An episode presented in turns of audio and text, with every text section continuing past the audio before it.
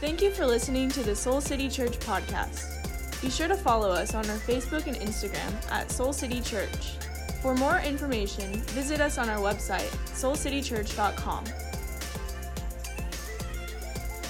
My name is Nancy Beach, and I hate to wait. I hate to wait for anything. Uh, the grocery store, the DMV, sitting on traffic at the Kennedy. But I recently had a very annoying experience of waiting.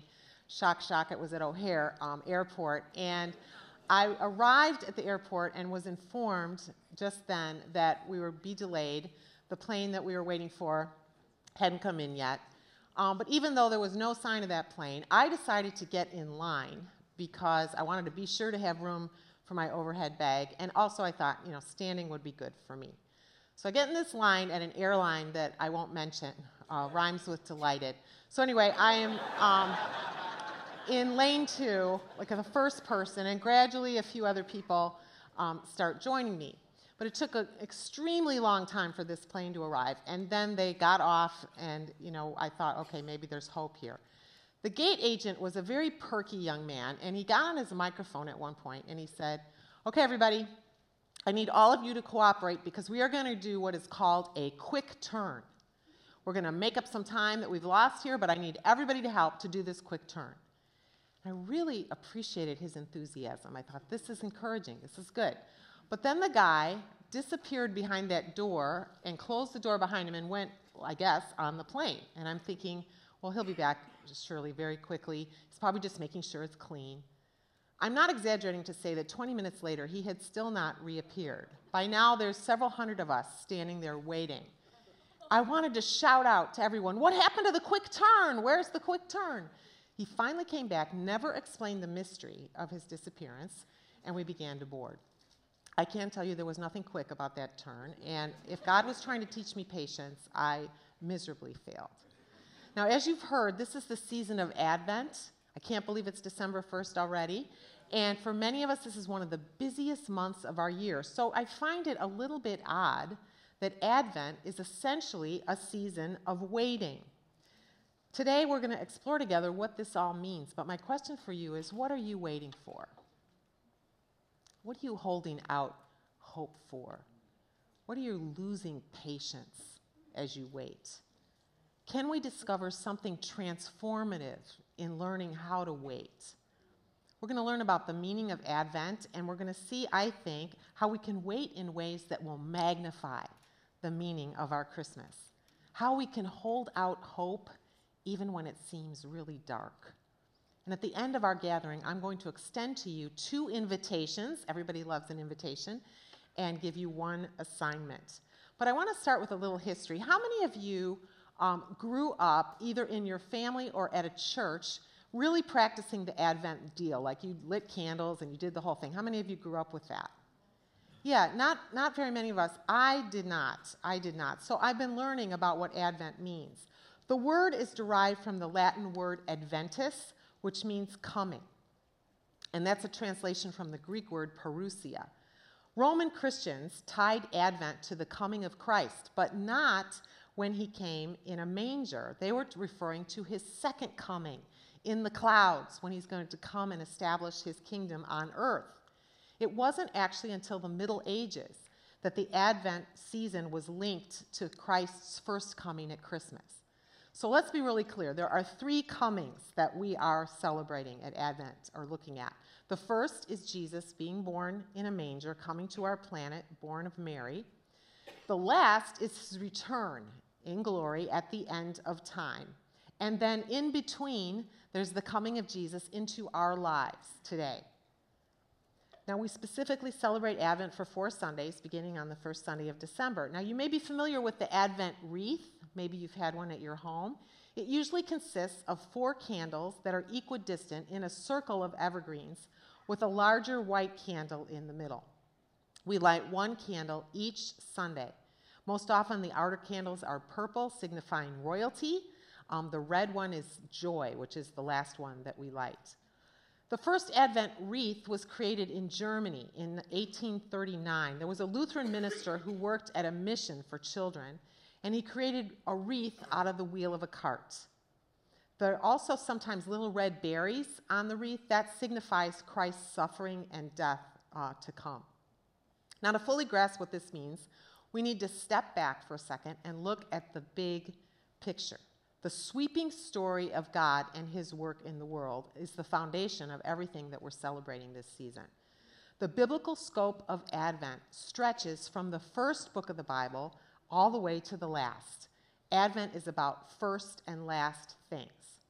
So when we look at Genesis, we read about the creation of the cosmos and how God spoke life and light into being. The first humans were very intimate with the God. They dwelled in a beautiful, flourishing garden of freedom and joy. And then the entire Old Testament tells, tells the story of the fall of humankind and the history that then led up to Jesus' birth. The prophets foretold of the coming of the Messiah in many, many places in Scripture. The Son of God who would revolutionize history and bring us back to God. As I said, there's many predictions about the coming of Christ. We're just going to look at one. You don't need to look up this one in your Bible, it'll be up on the screens. But this is found in Isaiah. Isaiah is one of the prophets that tells a lot about the coming Christ. This is found in Isaiah chapter 9, and these words will sound, I think, very familiar to you. For to us a child is born, to us a son is given, and the government will be on his shoulders, and he will be called Wonderful Counselor, Mighty God, Everlasting Father, Prince of Peace. Of the increase of his government and peace there will be no end. He will reign on David's throne and over his kingdom, establishing and upholding it with justice and righteousness from that time on and forever. The zeal of the Almighty Lord will accomplish this. So, in our Advent season, we do identify with the Jews, the ancient Jews, and their longing for the Messiah. Isaiah foretold the coming of Jesus some 700 years before he was actually born. So, talk about a long wait, right? Jesus came to set the captives free and to bind up the brokenhearted. But the prophets also call ahead to the time when Christ will come again and will establish his kingdom on earth.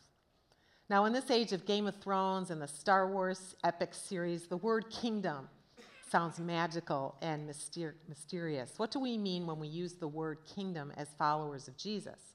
Richard Rohr says we can translate kingdom as the big picture. The kingdom of God is how things truly and fully will be when God makes all things right and new. Now, the Bible has a lot of descriptions of what will be true when that takes place. Often it's called the New Jerusalem. And I do want you to look up this description. It's found in Isaiah also, chapter 65. So pull the Bible from either on your armrest or in front of you or under your seat. Grab one of those Bibles and look on page 610, right kind of in the middle. 610. This is an amazing description and promise of what this future kingdom will be like. Listen to these poetic words. God's talking. He says, See, I will create new heavens and a new earth. The former things will not be remembered, nor will they come to mind. But be glad and rejoice forever in what I will create. Look at this. I will create Jerusalem to be a delight and its people a joy. I will rejoice over Jerusalem and take delight in my people. The sound of weeping and crying will be heard in it no more. Never again will there be in it an infant who lives but a few days, so no more infant mortality. Or an old man who does not live out his years. He who dies at a hundred will be thought a mere youth. He who fails to reach a hundred will be considered accursed. They will build houses and dwell in them. They will plant vineyards and eat their fruit. No longer will they build houses and others live in them, or plant and others eat. For as the days of a tree, so will be the days of my people. My chosen ones will long enjoy the work of their hands. They will not labor in vain or bear children doomed to misfortune, for they will be a people blessed by God, they and their descendants with them. And then finally, he says, Before they call, I will answer. While they are still speaking, I will hear.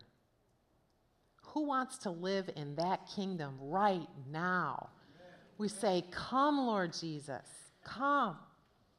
And this sweeping, big picture story concludes in the book of Revelation in the final two verses of the Bible, where we read, Come, Lord Jesus. The grace of the Lord Jesus be with God's people. Amen. This is where our hope lies. We long for the coming of Jesus into our world and into our everyday challenges. We believe that Jesus came once to a manger, a totally unexpected arrival in the most humble of settings. But we also long for him to come to us personally, to make a transforming difference, right, in our day to day lives. So Advent is always until the end of days. Rohr says, Come, Lord Jesus, is not a cry of desperation, but an assured shout of cosmic hope. One of the parts of Christmas, excuse me, that I love the most are all the lights. Just love the lights. And on Friday, my daughter Johanna helped me put up the decorations at my house. Actually, she did the work, and I cheered her on, uh, including some lights on the stairway and lights on the mantle, any place I can find lights. When we put up the tree and all is finally ready, we make it dark in the room except for the twinkling lights, and we sit in the warmth and wonder of it. I was reading and thinking about lights uh, the other day when I picked up the Chicago Tribune. And the front page story was about a group of volunteers called My Block, My Hood, My City. They've been putting up lights starting in the Englewood neighborhood, and this year they're going to light up Martin Luther King Drive on the south side. They want to put lights and decorations on 250 homes and 500 light poles in a neighborhood that could really use some hope. Yeah. And one of the leaders was quoted as saying this Everyone's concerned with employment and crime and all these real life issues, and people are waiting for things to change. So we're just trying to spark it, to start it off. And then he said, What better place than Martin Luther King Drive to inspire hope? Isaiah wrote that the people who walked in darkness have seen a great light. And centuries later, John said that in Christ was the light of men. The light shines in the darkness, but the darkness has not understood it. We all know a lot about darkness, don't we? Frederick Buechner says if darkness is meant to suggest a world where nobody can see very well, either themselves or each other, or where they are heading, or even where they are standing at the moment, if darkness is meant to convey a sense of uncertainty, of being lost, of being afraid, if darkness suggests conflict, conflict between races, between nations, between individuals, each pretty much out for themselves when you come right down to it, he says we live in a world that knows much about darkness. Many of you are entering this Advent season in a place that feels a lot more like darkness than light. You're holding on to hope by a shred that maybe Jesus will come into your sadness or your loss or your fear or your pain. And maybe you wonder if light is even possible in the midst of this darkness. It's likely, I think, that so many of us are weary of waiting, waiting for your prayer to be answered, waiting to see if God is even hearing you waiting for God to show up. So let's talk for just a moment about waiting. When you're waiting for a job offer, or a clear diagnosis, or for a new relationship, or maybe for a long wanted child, or simply for a sense of contentment and peace, it can feel like agony. We are quickaholics, all of us. We're waiting for the quick turn we look at standing still as wasting time, don't we? We think of waiting as something that other people should do, but not us. It's so easy to lose hope in the midst of waiting. Well, I'm learning that waiting is not passive, it's actually an active state. The word wait comes from a root word meaning to watch. And there are words connected to waiting and to Advent that are all incredibly active words, and oddly, they all start with the letter A. Awake, aware, alive, attentive, alert. To wait is to be fully present and to daringly hold out hope in the darkness. We are suspended between the now and the not yet. Young Mary in the Christmas story is one of our best teachers for learning how to wait. When the angel delivered a promise to this teenage virgin that she would give birth to the Son of God, she was perplexed for sure and very humbled. But she then adopted a posture of openness and offered a courageous yes to whatever God was up to in this world, even though she didn't understand it. Imagine her on the 90 mile donkey ride to Bethlehem, almost nine months pregnant. The phrase, Are we there yet? took on deeper meaning. How did Mary hold on to hope? How did she and Joseph return again and again to the promise of Emmanuel, God with us? Especially when his arrival turned upside down everything that was expected. I mean, where were the special effects? Where were the creature comforts? Where was the angelic choir singing the heavenly host? I am certain both Mary and Joseph alternated between moments of despair and hope as they wrestled with the reality of her pregnancy. Mary teaches us that waiting precedes celebration and that the deep things of God, hear this now, the deep things of God often don't come quickly. According to writer Sue Monk Kidd, when we are waiting, we are not doing nothing. We are doing the most important something there is. Sounds like Dr. Seuss. we are not doing nothing. We are doing the most important something there is. We're allowing our souls to grow up. And she says if we can't be still and wait, we can't become who God created us to be. We wait with a sense of promise, trusting in the giver of all good things. That's where our trust lies. So, what does this mean for you and me today as we start Advent of 2019? Well, I want to extend to you two invitations and challenge you with one assignment. Here's the first invitation I believe God offers you and me the invitation to groan. Now, I think we need to practice groaning. You know what it feels like. I, I want your best groan when I count to three, okay? Here we go. One, two, three. Ugh. Oh, you guys are good. We, we know how to groan. That haunting song, O come, O come, Emmanuel, comes from deep longing. Why? Because we see the corruption in our world, the wars and conflicts, the broken relationships, the divisiveness in our politics, the senseless shootings, the hunger and disease and greed, the deadly opioid crisis the vast increase in the number of suicides, and all we can do is groan. There are also very personal reasons to groan. Maybe there's an empty chair at your holiday table, or a strained relationship, or financial issues. You're not sure you're going to make it to pay the bills, or a health issue. And we cry out with the psalmist, How long, O Lord? is it going to be like this? How long? We beg for a quick turn. For me, the darkness lately has been centered a lot around what's happening around the globe. And sometimes I just don't even want to watch the news or I want to deny what I'm seeing. But recently I saw a story, maybe you saw it too, that was new to me, like another thing to groan about. But I recently saw this story about a, a substance called mica that is used in all of our cell phones. It's used on airplanes and trains. It's used in all kinds of electronic equipment.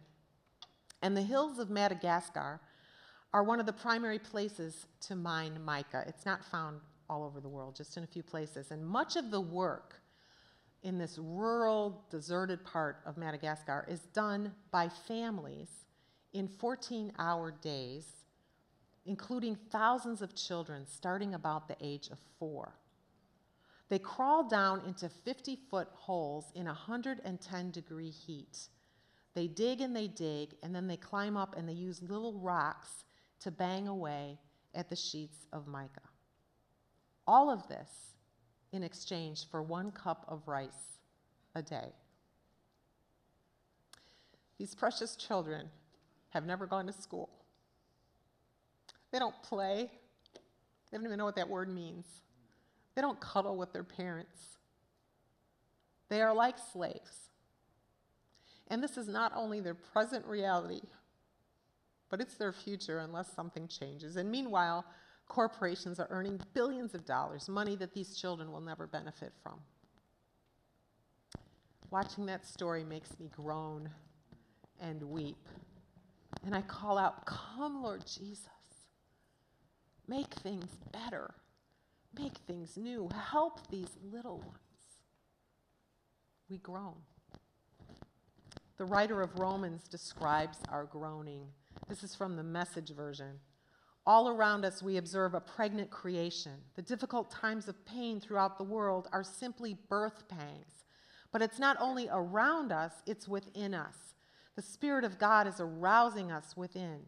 We're also feeling the birth pangs.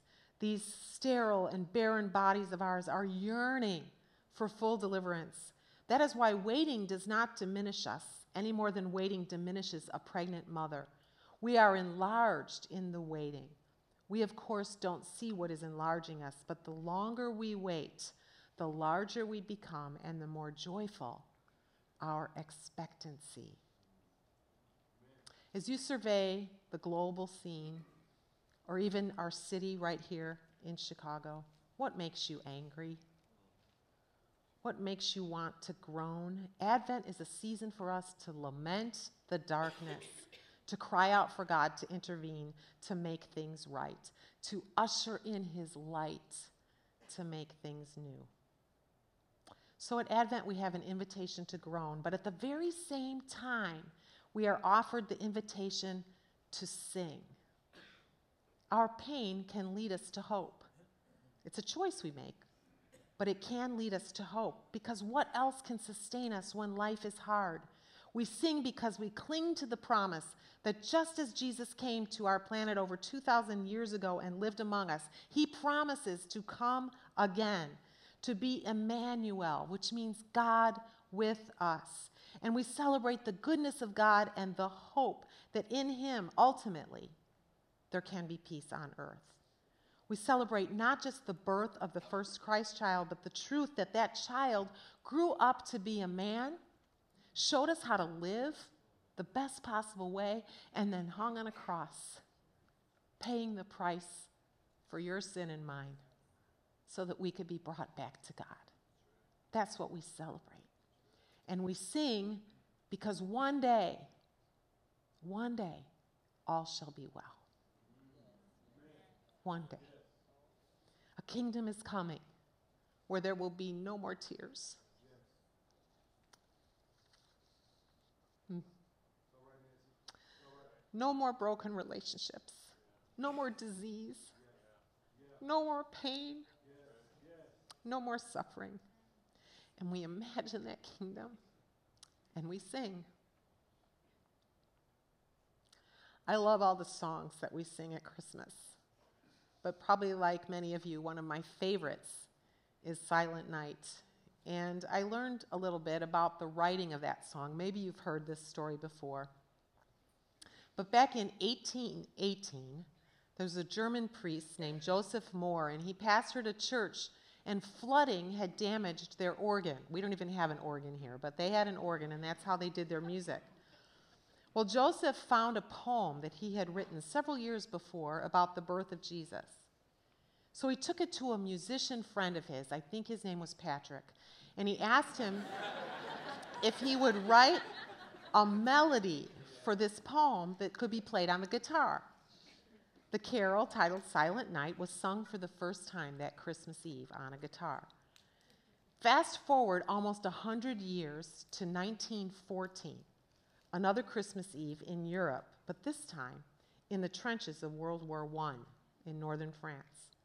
Battalions of British soldiers were engaged in a battle against the Germans. Charles Brewer was only 19 years old. He was a British lieutenant. He was shivering among his fellow soldiers. They'd already been at war for over five months with a million lives taken.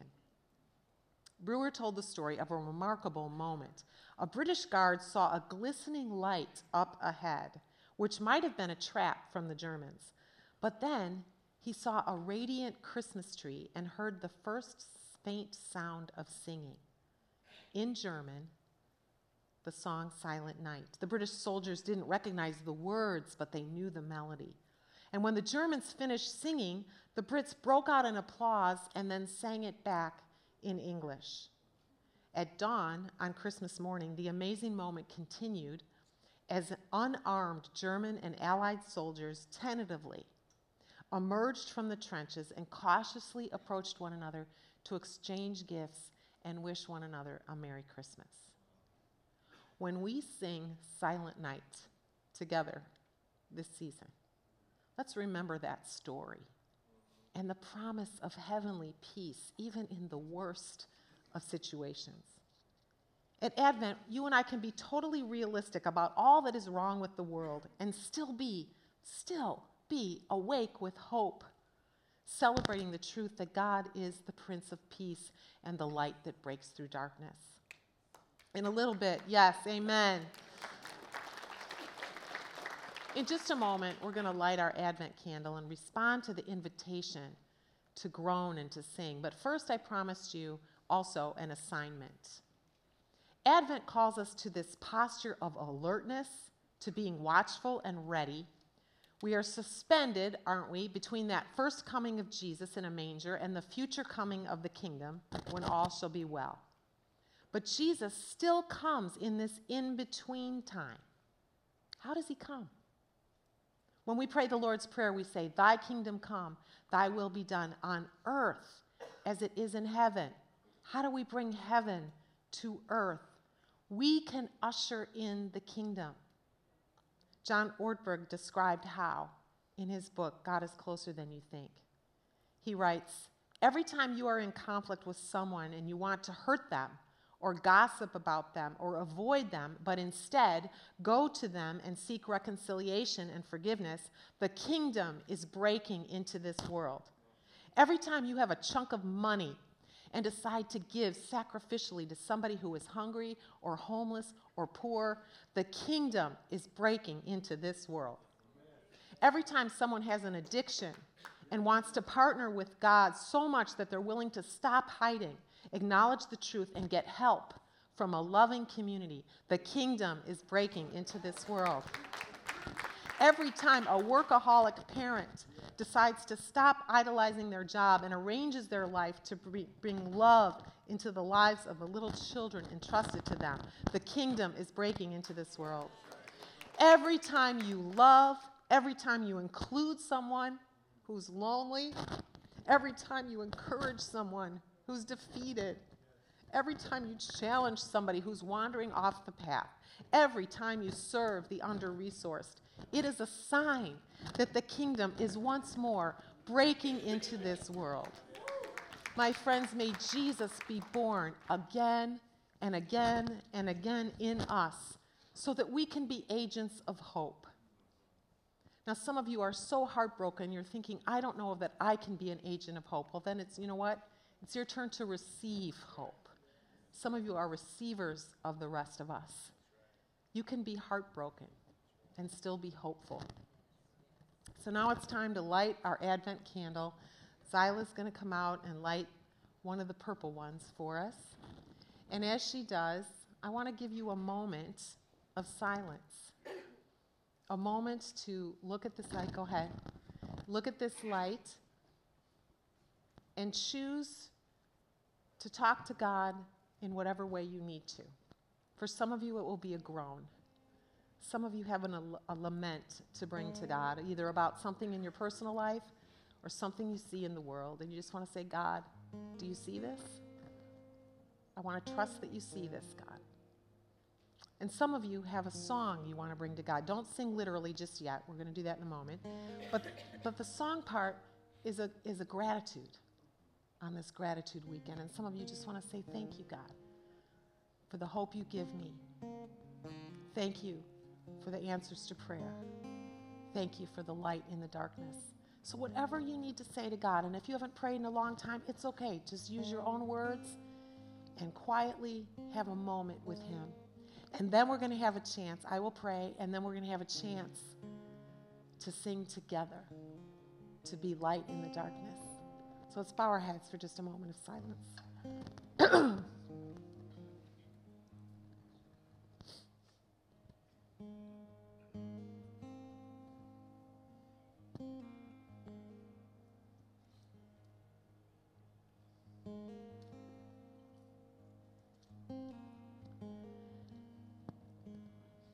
Everlasting Father, some of us have brought you a groan. Thank you for the permission to groan. Thank you that you see our tears. But there's nothing difficult that we're going through that you don't know about. God, we come to you and we say, Come, Lord Jesus, into our darkness. Please be the light. And some of us are here to thank you, God. And we thank you for your goodness. We thank you for your presence. We thank you for an answered prayer or a person in our life. We thank you, Father.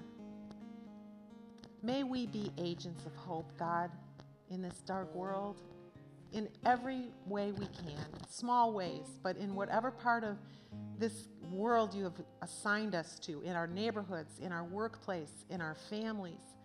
God, may we be agents of hope, ushering in your kingdom. And finally, God, we look forward to that day when all shall be well. Now we're going to have a chance, Father, to raise an alleluia to you, to sing in the midst of the darkness. We sing together and declare together that you are our hope. In the name of Jesus, we pray. Amen.